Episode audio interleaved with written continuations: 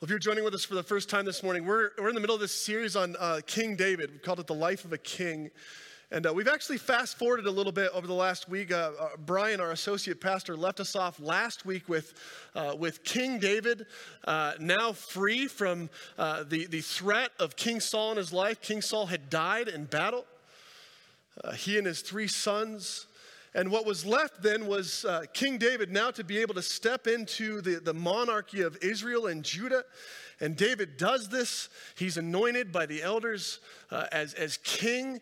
And this morning, we're going to open up God's word and we're going to find David's first act as this new leader of God's people. And um, he does this thing with, with, all, uh, with all good intentions, and yet we're going to watch something, uh, something uh, drastic go down, something that, that, that is uh, life changing for David. And so, if you will, turn with me to 2 Samuel. We're going to read ch- chapter uh, 6. 2 Samuel chapter 6. And let's listen now for, for God's word as we step into this, this first occasion of David in his life as king. Hear now the word of the Lord. So David again gathered all the chosen men of Israel, 30,000.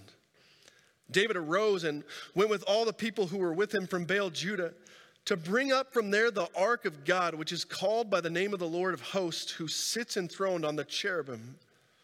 They carried the ark of God on a new cart, and brought it out of the house of Abinadab, which was on the hill. And Uzzah and Ahio, the sons of Abinadab, were driving the new cart with the ark of God, and Ahio went before the ark. And David and all the house of Israel were celebrating before the Lord with songs and lyres, harps and tambourines, castanets and cymbals. And when they came to the threshing floor of Nacon, Uzzah put out his hand to the ark of God and took hold of it, for the oxen had stumbled.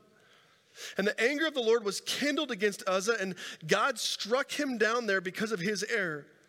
And he died there beside the ark of God. David was angry because the Lord had broken out against Uzzah, and that place is called Perez Uzzah to this day. David was afraid of the Lord that day, and he said, How can the ark of God of the Lord come to me? So David was not willing to take the ark of the Lord into the city of David, but David took it aside to the house of Obed Edom the Gittite. And the ark of the Lord remained in the house of Obed Edom the Gittite three months. And the Lord blessed Obed Edom and all of his household.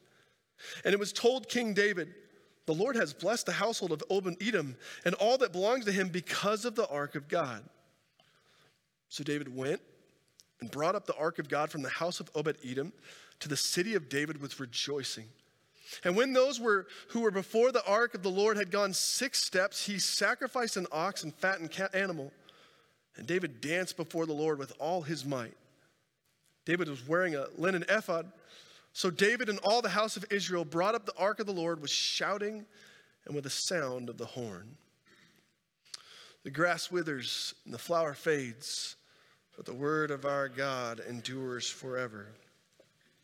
So this morning, I want to talk with you about the holiness of God. The holiness of God. You ever make sense uh, of that word? You ever struggle to try to figure out what that word means in your life, the, the holiness of the Lord? I feel like when it, when it comes to who God is, we can talk a lot about his attributes together. But when it comes to God's holiness, how do you unpack that? You know, God is good. We can check that box. We understand God's goodness. That's pretty easy to comprehend. God is love. That one's simple, right? Even like a, a five year old can understand this concept of God being a, a loving God. They can get that. But what do we mean when we say that God is holy? Look at this. 1 Samuel 2 2 says this it says, There is none holy like our God. Last week, the, the family and I took a, an early vacation, early spring break. And one of our pit stops along the way down south was the Grand Canyon. We drove like 14 hours to, to get to this place. And as we're driving into the park, right as we get over the hill for like the grand view, we hit this snowstorm out of nowhere. Wasn't forecast. And in one hour, it dumped almost four inches on us. We were driving in this pure whiteout. And as we're winding on these roads, I'm thinking to myself, no way is this happening. Like, dad of the year moment gone. Just as we get to the gate, the, the ranger, he, he said to me, he said, Your timing is perfect. I'm like, What? What are you talking about? He said, No, no, the storm's about to pass us. He said, Everything I hear, he said, Just give it an hour. The sun's going to set. He said, The views are going to be spectacular. So, sure enough, we, we drive up the road a little bit more, and like 45 minutes later, the fog begins to lift, and the most beautiful picture you've ever seen begins to emerge.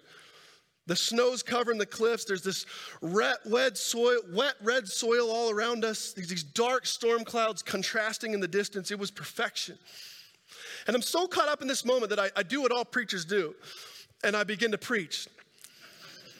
Um, I'm telling the girls, I'm like, do you realize the evidence of God in this place?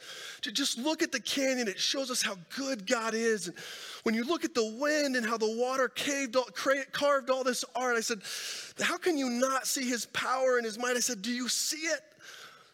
Taylor, my eldest, I kid you not, she looks me dead in the face. She said, Dad, it's a big hole in the ground.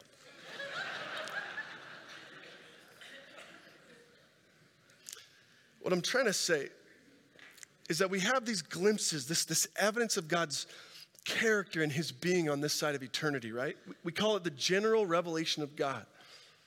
And with it, you can grasp all around us who God is. You can look at a sunrise over the bridges and you can see immediate evidence that our, our God is a creating God.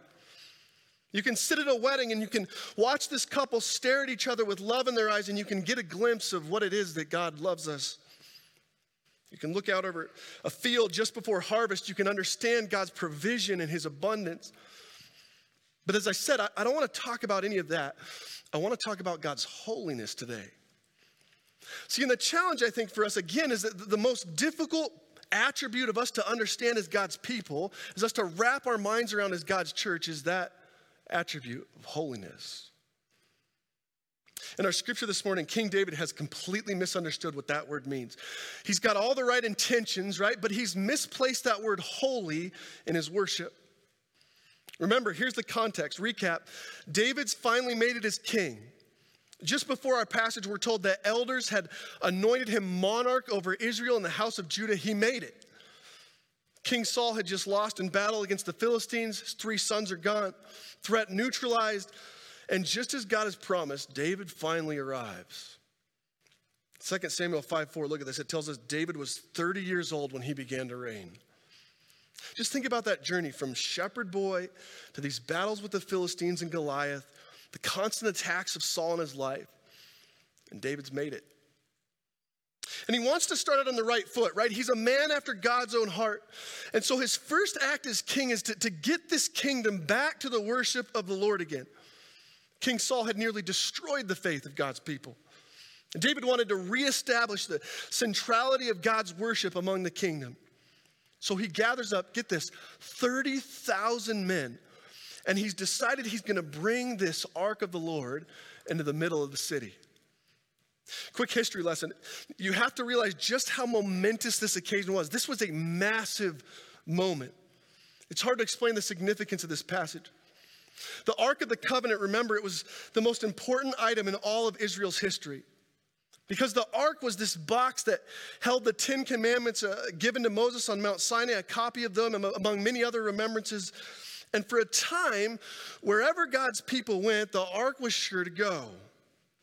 It was this place of where God's holiness was manifest among the people. You can see here the, the depiction. There's these angels, these carvings of angels on either end of this box. It had these rings on the side where these poles would be pushed through in order to carry it from afar. The only ones qualified to carry this ark through the streets were the priests, the, the Levite tribe of God's people. And to touch it, as we just read, was to die. And here's why the most basic definition of holiness is to be entirely set apart, separated, consecrated. This ark was like a, a sacramental picture of God's grace to his people, of his presence among his people. It was for them to remember the, the holiness of God was before them in their midst. But for years now, the ark meant anything but that. It might as well have been a, a storage bin all the way up until this moment. You know, many years before this in battle, Israel flippantly brought the ark into the, the war as like this supernatural shield against their enemies. They thought it'll protect us. And in the fog of war, they lost it. The Philistines captured it, they brought it home. As a trophy, they put it into their God's temple. The only problem is, you mess with God's holiness, bad things begin to happen. So immediately, the, the Philistines, they experienced these plagues and sickness. Every morning, they found the statue of their god Dagon broken on the ground, smashed. Mice had overrun all their fields. And so they put it on this cart. They were the first ones to do so, secured it to some oxen, and sent it off. And from that point forward, for decades, the ark was unseen. It was lost in, in the house of Abinadab, far from the view of God's people. In many ways, you could, you could also say that if that's the symbol, if that's the sign of God's presence, then they had also probably left God himself behind. Saul was anything but faithful, right? So goes the leader, so goes the people. But now all that's past. David's now up to bat. David does the right thing. He, he calls the nation together.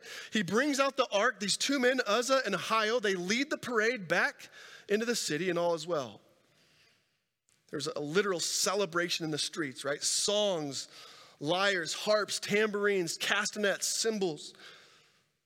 But then one of the, arcs, the, the oxen stumbles. Uzzah reaches out to catch his fall, touches the ark, and dies. The scripture tells us God struck him down there because of his error. Someone asked me earlier this week if I'm a hellfire and brimstone preacher, and I told them no. And then I opened this passage and I'm reconsidering. and just keep this real, right? This seems a bit harsh, doesn't it? I mean, David certainly thought so. Look at this in verse 8. It says, David was angry because the Lord had broken out against Uzzah.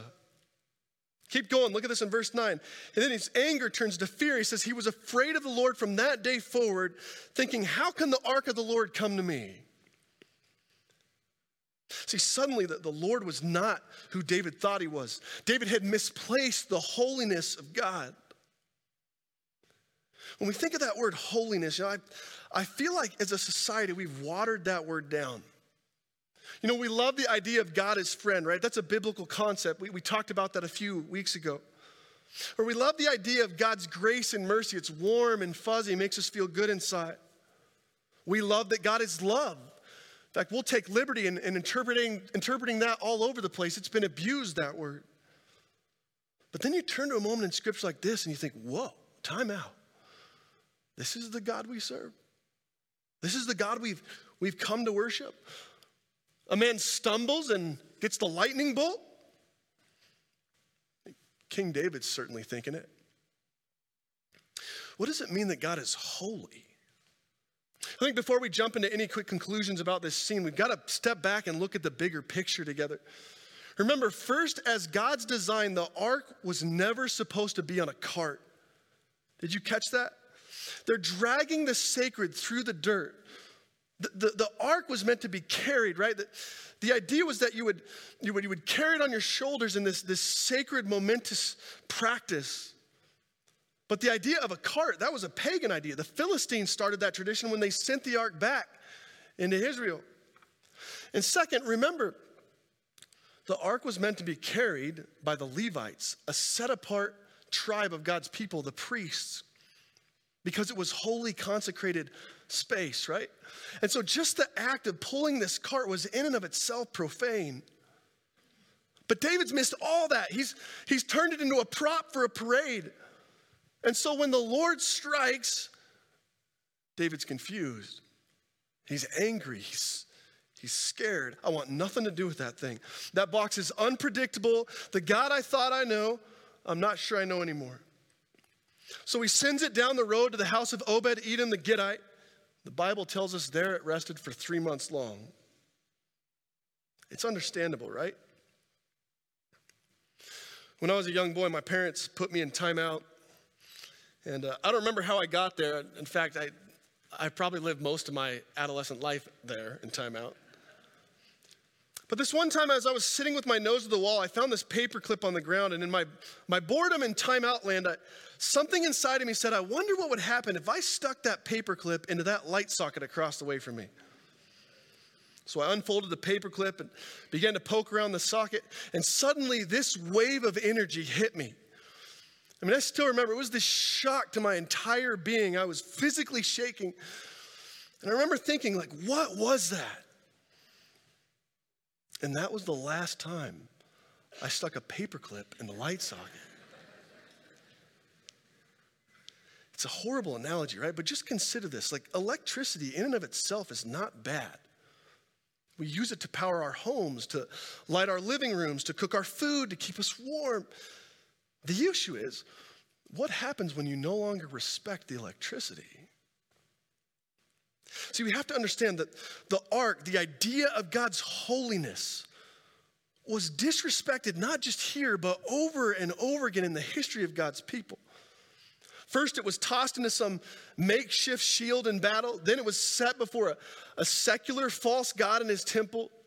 Then, it was tossed back out into someone's home to be forgotten about. It's pulled through the dirt by oxen like it was some grain cart. The identifier of God's holiness, it wasn't the box that was worshiped, it was that this represented God's dwelling among his people. And it was treated as cavalier. If you think of this as a, an ancient problem. Just think of all the ways that we still see the name of the Lord misused, the presence of God misunderstood, the, the holiness of God drug through the mud. I was at a youth retreat with our students years ago. And at the end of the night, we were in this really, really powerful time of prayer together. One of the kids, he wasn't feeling it. If you've ever been in youth ministry, there's always one. And it was clear he had probably been there for other reasons that night, but it was his turn to pray. And so in his prayer, he addressed God. I don't remember exactly the words. It was something to the effect of, What up, dog? How's the heavens treating you? And I remember in this address to the Lord, the, the leader of the night, he stopped everything cold flat. And he looked intently across the room. He said, Son, do you have any idea who you're speaking with right now? when we fail to see God's holiness in our lives, right, we, we compromise our worship. And in this case, we, we watch David compromise his relationship with the Lord. So three months go by, the, the ark is hiding back in this house, and this report, another confusing report comes back to David. Look at this, 2 Samuel 6 12. It says, The Lord blessed the household where it resided. And it's because of the ark of God. Well, this is a new development, right? I thought the holiness was a bad thing. Now God's holiness is bringing blessings. I mean, if David wasn't confused before. See, Uzzah, he, he didn't die because of God as a, a smiting, destroying kind of God. Uzzah died because all of Israel and he failed to get the reverence and the holiness of the Lord. And David realizes in this moment, well, maybe, maybe it's not God that did wrong. Maybe I shouldn't be angry. Maybe it was me. So I think so often we look at the world around us and it doesn't make sense. We, we wag our fingers, we think, Lord, how could you let this happen? Why would you do it like that, God? I'm not worshiping that God. And yet we forget it's God who is holy. Stop and look at this. I want you to see how David rights his wrong. It's, it's nuanced, but look at this in, in verse 12 to 13. So David went, brought up the ark of God from the house of Obed Edom. And when those who were boring, who bore the, the ark of the Lord had gone six steps, he stopped and sacrificed an ox. Notice this. How's the ark being transported now? It's no longer on the cart. See, it's now suddenly carried again as it was meant to be in reverence, not drug on the ground. And not only that, this time, David is in such a posture of worship that he takes a mere six steps into the journey to Jerusalem and he stops the crowd of 30,000, shuts the party down, and right there in the streets in worship, he offers sacrifice, worship to his holy God. You'll remember back in Genesis, the, the Lord worked for six days on creation, and on the seventh, he rested. It's almost as if David's nodding to the Lord, saying, I see you this time. What would happen if every six steps, every six breaths in a day, every six miles in the car, we stopped to consider the holiness of God. Later in Psalm 99, look at how King David realizes this. Look at what he says. He says, The Lord reigns, let the people tremble. He sits enthroned upon the, the cherubim, the angels. Let, let, the, let, let the earthquake begin. The, the Lord is great in Zion. He's exalted over all the peoples. Let them praise your great and awesome name. Holy is he. I want to wrap up our time with just two questions this morning. Really, these should be probably two questions that we look at in every, every sermon, every time we open up the Bible. And the two questions are this one, what does this story teach us about the Lord? And two, how then should we live? Again, no analogy can come close to articulating what, what I'm trying to get at this morning, but just picture a, a man or a woman in, in the depths of the ocean before a massive whale, like the biggest whale you can think of. And just consider what that, that would be like, the awe of that experience. They say the average whale spends 95% of its life under the ocean, right? And every so often, 60,000 pounds come out of the water for reasons scientists are still trying to figure out. The song of a humpback whale can go on for nearly a half an hour and it's still confusing. Experts still don't know the reason that it sings exactly. Just imagine yourself beside this mysterious thing in the, the depths of the ocean and try to understand the helplessness, but also the astonishment, the spectacle of being in its presence, of being that close. The swing of its tail could kill you. And yet at the same time, Somehow, even in that awe and that reverent fear, it's a privilege to be there. The picture doesn't even come close, right? But do you get where I'm going with this? Do we really comprehend who our God is? If that's what we think about a whale, how much more so the Lord?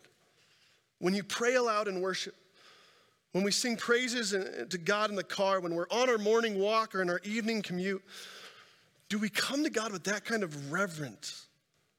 and honor, and praise.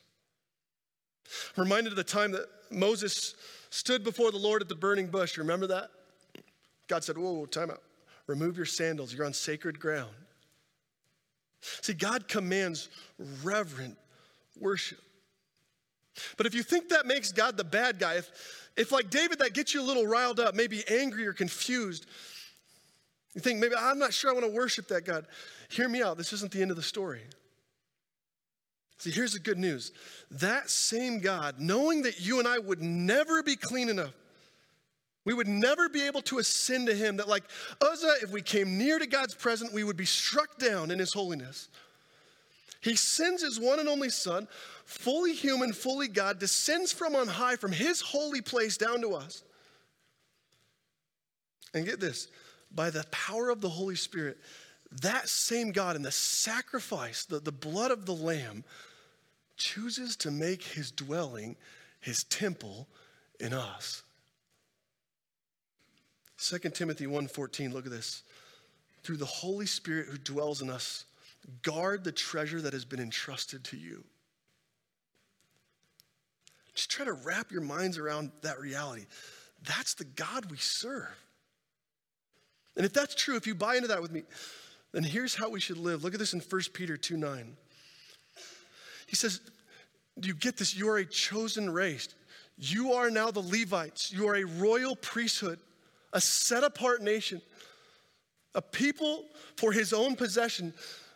And if that's who God is, this is how you live that you proclaim the excellencies of him who called you out of darkness into that marvelous light. See, when we begin to comprehend this, this holy God, by, by the blood of Jesus Christ, who has now set us apart, called us holy, by the mysteries of his grace, sinful and broken as we are, has made us a dwelling place for him. Well, now you begin to see life in a different light. In fact, look at this in verse 14. I'll show you what I mean. And David danced before the Lord, not flippantly, not irreverently this time he does so with all his might.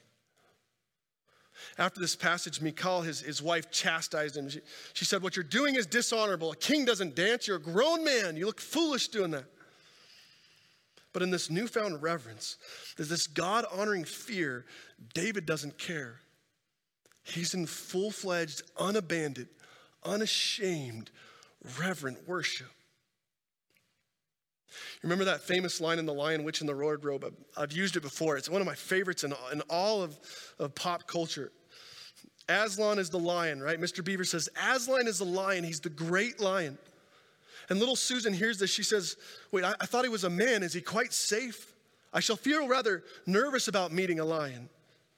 Mr. Beaver laughs. He says, Safe? Who said anything about safe? Of course he isn't safe, but he's good. He's the king, I tell you. Who is this God we worship? He is the very definition of holy. We could say, well, that means God is perfect, but that's not quite the description. We could say, well, that means he's devout and he's blameless, but that's, that's still not the full picture. We could say, well, that, that means he's righteous and he's pure, but that's not quite either. He is set apart, consecrated, holy in his holiness. And yet, somehow, that same God dwells in us.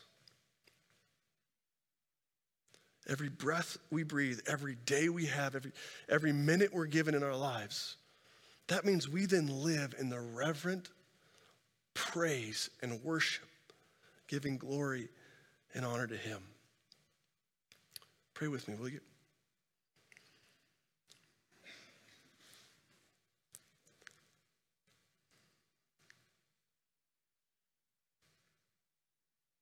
So, God, we could sing your praises all day. We could talk about who you are. And I'm not sure we'd ever exhaust all the words. Lord, probably the most mysterious thing we can think about is your holiness. God, we know any, any analogy, any thought that we try to come up with to, to compare it falls short. So, Lord, we just say in this moment, you are holy. And apart from you, we have nothing. Lord, we're in awe that we can, we can bring our sin stained selves, our, the dirt of our hands and feet, be washed clean by you. Lord, that as we look to your, your baptism and we, we see that reality, God, we give you thanks that you set us apart. Lord, would you help us to, to worship you, not, not flippantly, but with every day in our lives in, in reverent honor before the King. God, that we would completely forget who we even are in the room and that we would be so caught up in who you are.